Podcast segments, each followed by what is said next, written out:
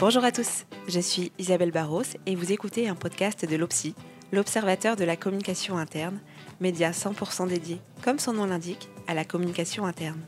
L'idée Échanger avec des professionnels, des experts, des chercheurs sur des sujets, des thématiques qui intéressent les professionnels de la communication interne, mais aussi donner la parole à celles et ceux qui la pratiquent au quotidien.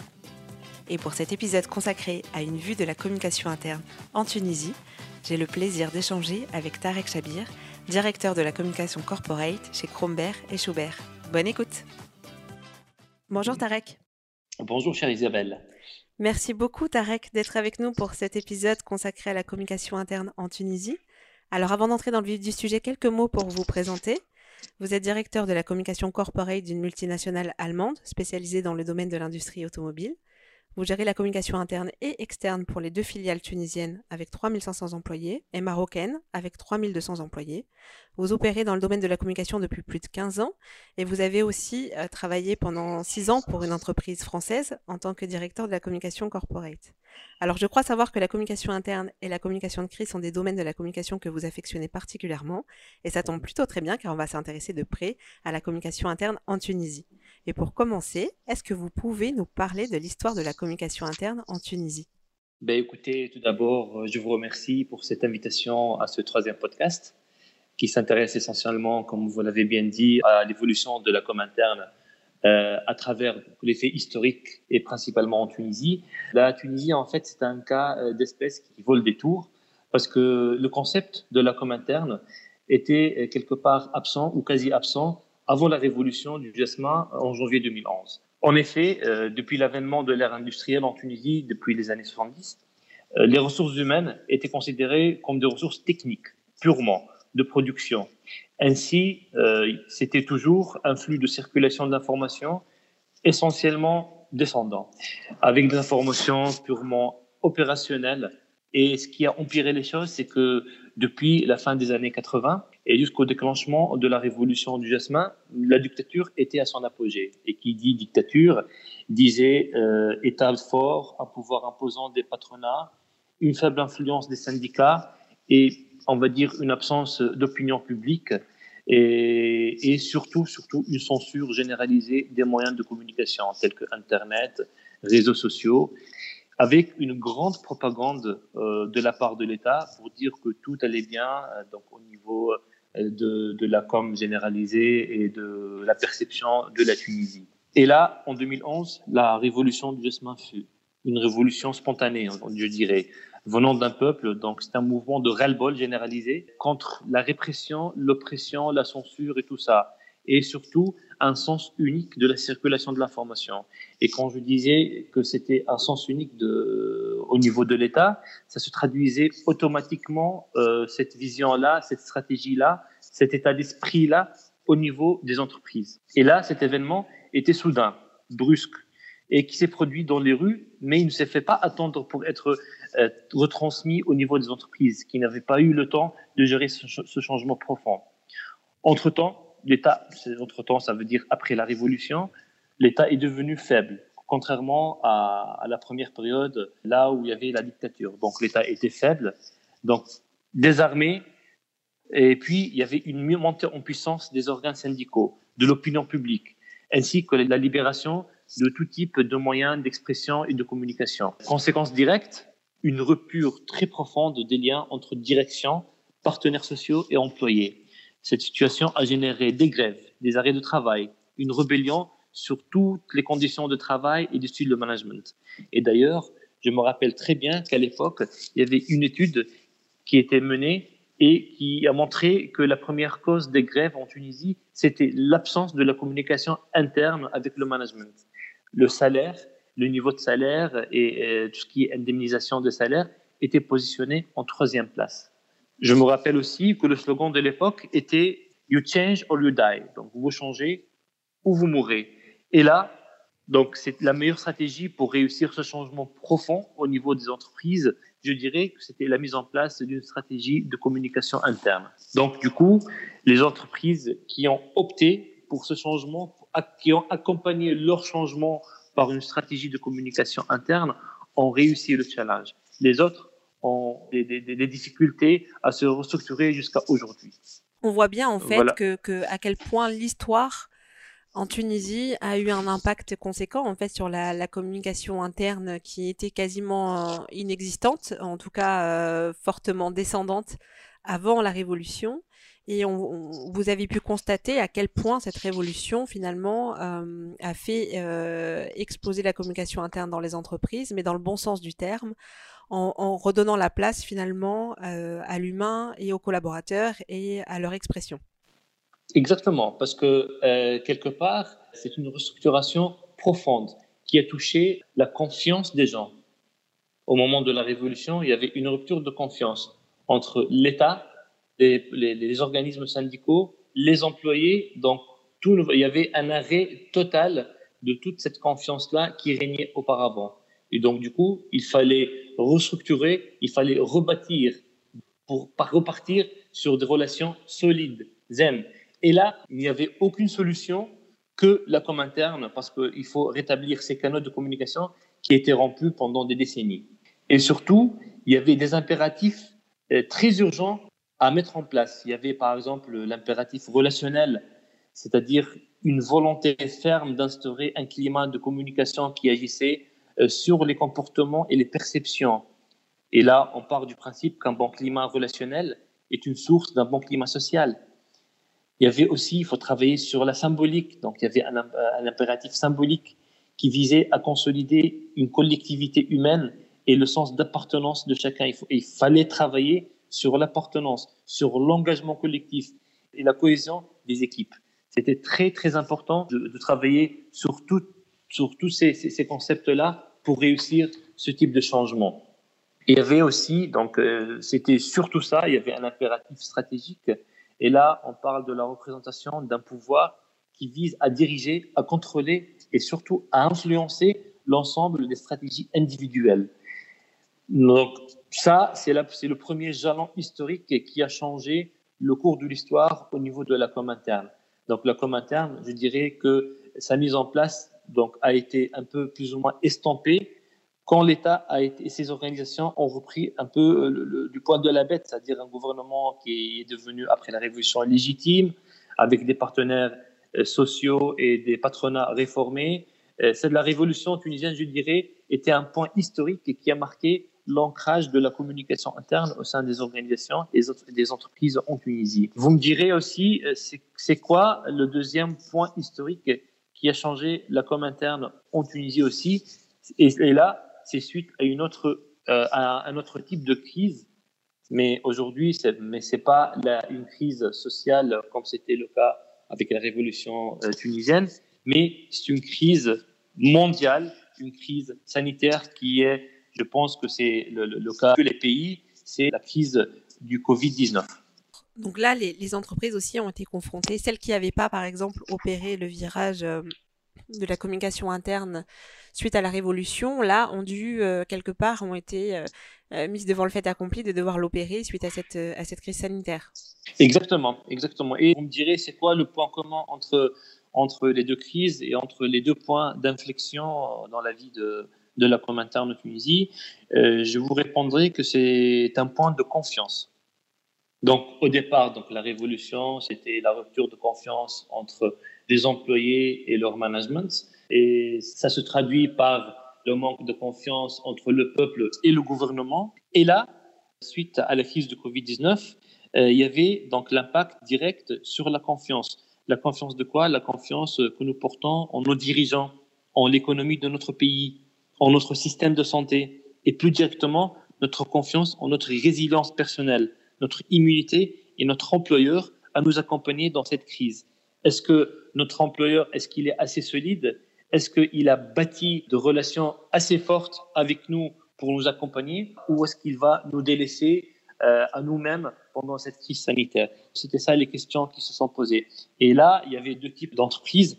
Il y avait les entreprises qui avaient établi une stratégie, on va dire, robuste et historique de communication interne et qui a réussi haut la main dans cette crise. Il y avait les autres qui ont peiné et qui peinent toujours pour avoir, donc pour rétablir euh, la confiance et, l'équilibre euh, social et, économique jusqu'à aujourd'hui. D'accord. Donc vous, vous parlez beaucoup de la, confiance finalement comme point central de, départ, le point de départ de la communication interne dans les organisations en Tunisie. Est-ce que vous vous identifiez aujourd'hui euh, d'autres enjeux principaux euh, par rapport à la communication interne, que ce soit dans votre entreprise en particulier, mais, mais peut-être plus largement dans les organisations euh, tunisiennes? Bah, écoutez, j'ai eu la chance de travailler donc, en Tunisie, donc en France, au Maroc et un peu partout. Donc, j'ai côtoyé plusieurs entreprises internationales, allemandes notamment. Et là, je pense que l'enjeu de la communication interne, il est unique. C'est-à-dire que peu importe la nationalité, peu importe l'endroit, peu importe l'ère là où il y a la com interne, les enjeux sont les mêmes. Donc, c'est tout d'abord les enjeux de la com interne sont stratégiques. Stratégique, je dirais, c'est que la communication interne accompagne la stratégie d'entreprise. Donc, dans la stratégie générale et structurelle. Donc, elle assure la cohérence entre les actions entamées par le top management et leur compréhension au niveau des collaborateurs. Et quand je parle stratégie, parce qu'il y a des plans qui se font à court, à moyen et à long terme. Donc là, on a parlé auparavant, à Isabelle, c'est que moi, je suis parmi les gens, donc les fervents, qui disent que, les puristes plutôt, qui disaient que la com interne, son emplacement, il est naturellement sous euh, la direction de la communication globale corporate et directement lié à la direction générale. Pourquoi? Parce que la communication interne doit, parmi les enjeux euh, énormes de la com interne, c'est la traduction de la politique d'entreprise en stratégie de communication interne et qui se, qui se traduisent en plusieurs plans de communication. Il y a ces, ces enjeux-là donc de la com interne, c'est-à-dire des, des enjeux stratégiques, mais encore la com interne a des enjeux structurels. Donc la com interne, son but aussi, c'est le décloisonnement des services, leur cohésion, l'intégration des salariés, l'implication des collaborateurs et leur sentiment d'appartenance. Et c'est très important parce que aujourd'hui, en tant que communicant interne, j'ai devant moi une cible. La cible principale, c'est le collaborateur. Il est vrai que je travaille beaucoup avec les partenaires sociaux, avec l'ensemble des composants, euh, ce qu'on appelle toutes les parties prenantes, parce qu'aujourd'hui, il y a un décloisonnement entre l'interne et l'externe suite à l'avènement de l'ère du digital. Donc l'interne est devenu externe et l'externe est devenu interne. Mais aujourd'hui, ma cible principale reste les collaborateurs. Et là, euh, mon objectif, il est plutôt structurel, c'est-à-dire que la mission principale de la communication interne, c'est l'intégration des salariés, de ces salariés-là, leur implication et leur sentiment d'appartenance. Et là, cette définition-là nous mène à un autre enjeu, euh, du moins très important, qui est un enjeu social. Et quand je dis social, c'est le, ce qu'on appelle en anglais, en anglais le well-being des collaborateurs. Ici, la com interne, en grande partie, elle assure l'écoute des employés, la prise en charge de leurs soucis collectifs, pas individuels, bien évidemment. Pour l'individuel, il y a le côté ressources humaines, donc, les ressources humaines qui, euh, qui ne sont pas les patrons de la com interne, mais ils sont des vrais euh, partenaires avec lesquels on va de pair sur le terrain. Et aussi, donc, il faut combler le terrain. Combler le terrain avec un grand rôle social, un, rôle euh, qui donne ce qu'on appelle la, la création de la valeur. Et là, on parle de la création de contenu de qualité on parle aussi de marketing de l'information et il y a une métaphore que j'aime bien. On dit que la com interne, c'est la sève, c'est comme, c'est comme la sève d'un arbre. Elle hérite l'ensemble de l'entreprise pour contribuer à son bon fonctionnement. Donc là, je dirais que la com interne, c'est un pilier parmi les piliers stratégiques de l'entreprise. Et le, dernier, on va dire, le dernier enjeu euh, que la com interne a, c'est euh, l'enjeu de la transformation. Et là, je dirais que la com interne, elle a un enjeu didactique, un catalyseur et qui accompagne le changement qui opère au niveau de toute entreprise. Chaque changement est, très important. Chaque changement, ça veut dire qu'il y a un dysfonctionnement qui s'est opéré tout au long de la vie d'entreprise qu'on doit gérer, qu'on doit changer. Donc, il y a une mutation quelque part qui opère au niveau de l'entreprise. Et là, l'entreprise, et là, plutôt la communication interne, elle a un rôle explicatif qui vise à l'acceptabilité d'une nouvelle situation qui s'installe au niveau de l'entreprise. Donc, globalement, euh, Isabelle, c'est ça les enjeux que je vois au niveau de la com interne, que ce soit en Tunisie ou ailleurs d'ailleurs.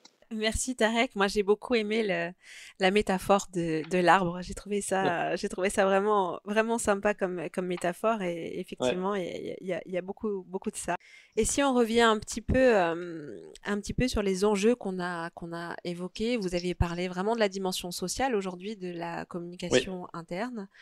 Euh, comment aujourd'hui est-ce que par exemple les collaborateurs euh, sont sollicités sur à travers des enquêtes d'opinion, par exemple, ou des baromètres sociaux? Est-ce qu'aujourd'hui c'est le cas euh, par rapport à ce qu'ils ont pu euh, connaître avant euh, la Révolution? Est-ce qu'aujourd'hui on est vraiment dans cette démarche d'écoute et en tout cas d'être prêt à entendre ce que les collaborateurs ont à dire dans les organisations en, Tunisie? Notre entreprise aujourd'hui, elle est pionnière en termes de, de communication interne. C'est par rapport à tous les mécanismes qu'on a mis en place, des baromètres et tout ça, pour nous permettre d'avoir un œil permanent sur la stabilité de notre climat social. En fait, aujourd'hui, on gère la com interne comme une partie intégrante de la stratégie de l'entreprise. Et là, comme vous l'avez bien dit, euh, au départ, moi aujourd'hui, je travaille dans une usine, donc, donc c'est de l'automobile. Donc, je vous laisse imaginer que 80% de, de nos salariés sont sur terrain, donc euh, ils sont au ce qu'on appelle en anglais le shop floor, donc l'atelier de production. Ils n'ont euh, ni téléphone portable ni tablette sur le lieu de travail, n'ont pas d'internet, n'ont pas de, PC. Donc du coup, on doit offrir les mécanismes nécessaires pour assurer le transport de l'information, assurer le broadcasting de l'information et communiquer avec eux. Donc, je vais vous parler un peu des mécanismes et des outils, des canaux de communication qu'on est en train de mettre en place ici en Tunisie. Donc de un, on a euh, bien évidemment la radio interne. Donc vous avez parlé euh, durant euh, le deuxième podcast des, des moyens de, de, de, communication. et là, j'ai retenu aussi, donc j'étais fier de d'avoir ce, ce canal d'information sur lequel vous avez parlé, donc la radio interne. Et là, c'est un moyen de communication en interne très important il assure et il garantit la diffusion de l'information à l'instant T, tout type d'information. Et là, c'est pas des haut-parleurs, c'est de la radio interne avec, avec des émissions, avec, et là, on gère la partie sociale, on gère la partie culturelle, on gère la partie informationnelle. Il y a aussi l'enquête de satisfaction euh, annuelle. On fait comme un baromètre. Et là, on aborde tous les sujets par rapport à que ce soit au niveau des salaires, des services, de l'ambiance générale, euh, est-ce que les gens sont contents, pas contents, euh, les conditions de travail. Et c'est très important de savoir que ces questionnaires-là sont anonymes et ils se déroulent au moment de la production avec pas de représentativité. Ça veut dire que en général, les baromètres ou bien les questionnaires se font avec un échantillonnage nous, on a préféré d'avoir 100% de réponses. Ça veut dire que tous les employés, que ce soit cadres, semi-cadres ou bien euh, salariés, contribuent à, cette, à ces, questionnaires-là, à cette enquête-là de satisfaction pour avoir une idée globale, une idée inclusive de toute l'usine. Il y a un autre moyen de communication qui est très important et ce que j'adore d'ailleurs, c'est les réunions de communication de proximité. C'est très important d'avoir ça ça veut dire qu'aujourd'hui, et quand je, quand je me rappelle de ça, c'est vraiment, c'est, une grande émotion. C'est que si on a une information capitale à donner, on n'hésite pas à rassembler les 3500 personnes à la fois. Bon, aujourd'hui, on ne peut pas le faire à cause du Covid, mais avant, on l'a fait plusieurs fois. Donc, c'est vraiment la communication directe entre la direction et les employés en présence, bien évidemment, des organes syndicaux qui sont là, qui sont des vrais partenaires. Et là, ou bien, c'est avec des petits, des petits groupes, et là, donc, les informations commencent à circuler tout ça. Donc, on parle directement, les yeux dans les yeux, et les informations circulent d'une manière très fluide. Et c'est vraiment conséquence, conséquence directe de ça, c'est euh, on a anéanti tout type de, euh, tout type de rumeurs qui, sortent et qui tournaient auparavant autour de l'usine. Et euh, parmi aussi les moyens euh, que je trouve très importants et très pertinents à, mettre en place, c'est ce qu'on appelle les, les, réunions de communication avec les employés. C'est-à-dire quoi C'est quoi la différence entre réunion de proximité et réunion de communication? La réunion de proximité, c'est pour donner de l'information. C'est quelque part pas à sens unique, mais en grande partie à sens unique. La réunion de communication, c'est d'avoir un échantillonnage représentatif de toute l'usine, une vingtaine, une trentaine d'employés, de, les mettre dans une salle, faire des jeux de communication, c'est ce qu'on appelle les brilles de glace, pour assurer, pour installer une ambiance conviviale entre eux et leur dire voilà, donc maintenant la parole c'est à vous. Qu'est-ce qui ne marche pas au sein de l'entreprise? Quels sont les points d'amélioration quels sont les points gênants, sans tabou, sans rien. On parle de tout. Parce que quelque part, si je reste loué dans mon bureau, je ne pourrais pas avoir des informations. Je ne pourrais pas euh, atteindre ce mécontentement, cette gêne au niveau de l'entreprise. Donc, il faut partir chercher l'information auprès des employés. Et c'est vraiment c'est quelque chose de très judicieux et c'est très gratifiant parce que quand on a quand on est devant une problématique et qu'après des semaines cette problématique va se résoudre et là, l'employé va être vraiment grateful. Ça veut dire qu'il est très reconnaissant par rapport aux efforts fournis par l'entreprise et par la direction de la com interne, Isabelle. Et du coup, ces réunions, juste, euh, juste pour, euh, par curiosité, euh, ces réunions de communication, elles sont animées par qui chez vous? Bon, par moi-même. D'accord, très bien. Voilà. Oui. Et en, bien, bien, évidemment en présence de, plus, de, de tous les, les, services, parce que Quelque part, c'est une euh, communication, c'est vrai, ascendante, descendante, mais transversale. Qu'est-ce que ça veut dire transversale? On est en présence d'un représentant euh, de la production, d'un représentant des ressources humaines, d'un représentant de l'équipe technique, d'un représentant de l'équipe informatique. Et là, on gère s'il y a un, une problématique au niveau du groupe, une problématique, bien, sûr, quand je dis une problématique, c'est une, une problématique généralisée qui touche tout le monde. Et là, donc la personne en question va prendre en charge cette problématique-là et il va la résoudre dans les, dans, les plus brefs délais. Voilà, c'est et ça, parle de tout, hein. donc il n'y a pas de tabou. On parle de la cantine, on parle des toilettes, on parle du transport, on parle de la communication interpersonnelle avec les, avec les patrons et tout ça. Et là, dans le cadre bien sûr de la convivialité, et on va pas dire que euh, tel a dit euh, quelque chose de mal, de mal d'une autre personne. Non, on va gérer la situation en sa globalité et on est orienté surtout solution, pas problème. Voilà. Alors, Tarek, vous l'avez, évoqué, euh, donc vous êtes tunisien, vous, vous travaillez en ce moment pour une entreprise allemande, vous avez travaillé pour des entreprises françaises, vous gérez également en fait la, communication dans le cadre de votre, de votre poste actuel pour les, la filiale qui est au Maroc. Donc finalement, en termes de diversité culturelle, vous êtes, euh, vous êtes plutôt bien loti. Est-ce que selon vous, est-ce qu'il y a quelque chose dans la communication interne qui transcende finalement les pays et les cultures? Vous parlez sûrement de des atouts ou bien de la qualité du communicant interne, c'est ça hein? Oui, je pense que c'est ça, ça fait ça, c'est la suite euh, finalement de cette question, c'est est-ce que pour vous, euh, est-ce qu'il y a une identité commune à l'ensemble des communicants internes, euh, d'où qu'ils soient? J'ai eu la chance de côtoyer plusieurs communicants, français, anglais, allemands, tunisiens, marocains, algériens, et là, quand on parle, on parle un langage unique. Ça veut dire que nous avons tous euh, un élément en commun, c'est notre amour à ce métier-là, un métier que je trouve noble. Il y a des valeurs, il y a des atouts, il y a des qualités qu'on doit avoir chez un communicant interne pour qu'il réussisse sa mission.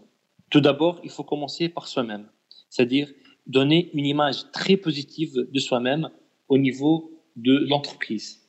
Et parce que lui, il représente l'administration, il représente les valeurs de l'entreprise, il, représente les valeurs du top management et il représente aussi les messages du top management. Donc il y a ça. Aussi, un bon communicant, quelle que soit sa nationalité, d'où il vient, il doit avoir une écoute et une disponibilité et une courtoisie. Le rôle d'un communicant, c'est plus de prendre les informations de la part de la direction et de les cascader jusqu'en bas. Non, il faut vraiment, et ça, c'est le, plus important, et ça, c'est l'atout d'un bon communicant. Il faut qu'il soit présent sur le terrain. Il est là, il écoute, il est disponible, et il a de la courtoisie. Il s'adapte aussi. Donc, il y a aussi, donc, le troisième, la troisième, la troisième qualité, c'est sa souplesse et l'adaptabilité et l'adaptation. Moi, je me, je me rappelle quand j'ai débarqué au Maroc. C'est vrai que c'est un pays arabe, musulman, comme la Tunisie, mais avec des cultures différentes. Donc j'ai passé à peu près, on va dire, un bon moment, des mois, à observer, à regarder c'est quoi les différences, c'est quoi les points communs entre les deux peuples et surtout euh, la, culture de, de ce peuple-là, comment on se complète et comment euh, Tarek, en tant que communicant, peut apporter le plus à cette nation-là en respectant bien évidemment leurs mœurs et leur culture. Donc il y avait ça. Il faut qu'un bon communicant ait un bon relationnel. Il faut être enthousiaste parce que si on n'est pas enthousiaste soi-même, on ne peut pas euh, transmettre cet enthousiasme à tous les autres euh, collaborateurs. Donc, il faut être vraiment, il faut, euh, le message, il ne faut pas avoir des messages issus d'une usine à gaz, sans émotion, sans vie, sans, sans, réalité et sans réalisme. Non, au contraire, il faut avoir, il faut travailler sur l'émotion. Il faut avoir quelque chose qui sort du cœur. Il faut que le communicant euh, opère avec du cœur, avec du grand cœur. Et la dernière qualité que je trouve euh, essentielle chez un communicant, c'est l'esprit de synthèse et d'analyse. Et là, on parle de rapport, on parle d'adaptabilité, on parle euh, d'un esprit qui doit s'adapter à toutes les situations. On observe, on analyse, on fait une synthèse, on garde ce qui, est à garder et on change ce qui est à changer. Écoutez, je, partage euh, pour beaucoup ce que vous venez, euh, venez euh, d'évoquer. Je pense que vous avez soulevé un point important. Alors là, on, va un peu euh, sortir du, du cadre de, de, notre épisode, mais en tout cas sur la fonction du communicant interne, je pense que vous avez vraiment soulevé un point important ici, c'est l'observation. Voilà, prendre connaissance de, de son terrain, s'immerger, voilà, observer les personnes, discuter avec elles, être à leur, écoute. Je pense que c'est vraiment un des points clés. et vous l'avez, vous l'avez très justement souligné. Ce qui m'attriste aujourd'hui, c'est que euh, il y a beaucoup de gens, il y a beaucoup de communicants qui disent bon voilà, on fait de la com interne. Et quand je leur pose la question, c'est quoi la com interne chez vous? Ils me disent ben euh, écoutez, euh, on gère l'intranet. Désolé, l'intranet c'est pas de la com interne. C'est la, communication interne, elle est plus profonde que ça. C'est ça commence par l'observation, ça commence par la réflexion, ça commence par l'immersion au sein de l'usine ou bien au sein de l'entreprise en général être terre à terre. Voilà, c'est ça. C'est que aujourd'hui, on n'a pas besoin de. C'est vrai que l'intranet, il y contribue, surtout avec des gens qui sont au bureau et tout ça. Mais il y a beaucoup, beaucoup de métiers qui n'ont pas ni de téléphone, euh, ni d'intranet, ni rien. Il faut s'adapter. Il faut avoir, il faut analyser le terrain et il faut s'adapter par rapport à ça. Il faut donner aux personnes l'information telle qu'elle se présente avec les moyens qu'il doit y avoir sur le terrain. Merci beaucoup, euh, Tarek, pour ce voyage. J'ai envie de dire Chukran Barsha. Chukran, chukran, merci beaucoup. Merci de vous avoir fait voyager dans ce, dans ce contexte euh, un peu, un peu particulier. Merci beaucoup, Tarek. Je vous en prie. Ce podcast est maintenant terminé. Merci beaucoup pour votre écoute. Le lien et la synthèse de l'épisode sont disponibles sur le site de l'OPSI, obs-ci.fr, rubrique podcast. Si vous souhaitez réagir à cet échange, proposer des sujets ou participer à un épisode, une adresse mail contact at obs-ci.fr. À très bientôt.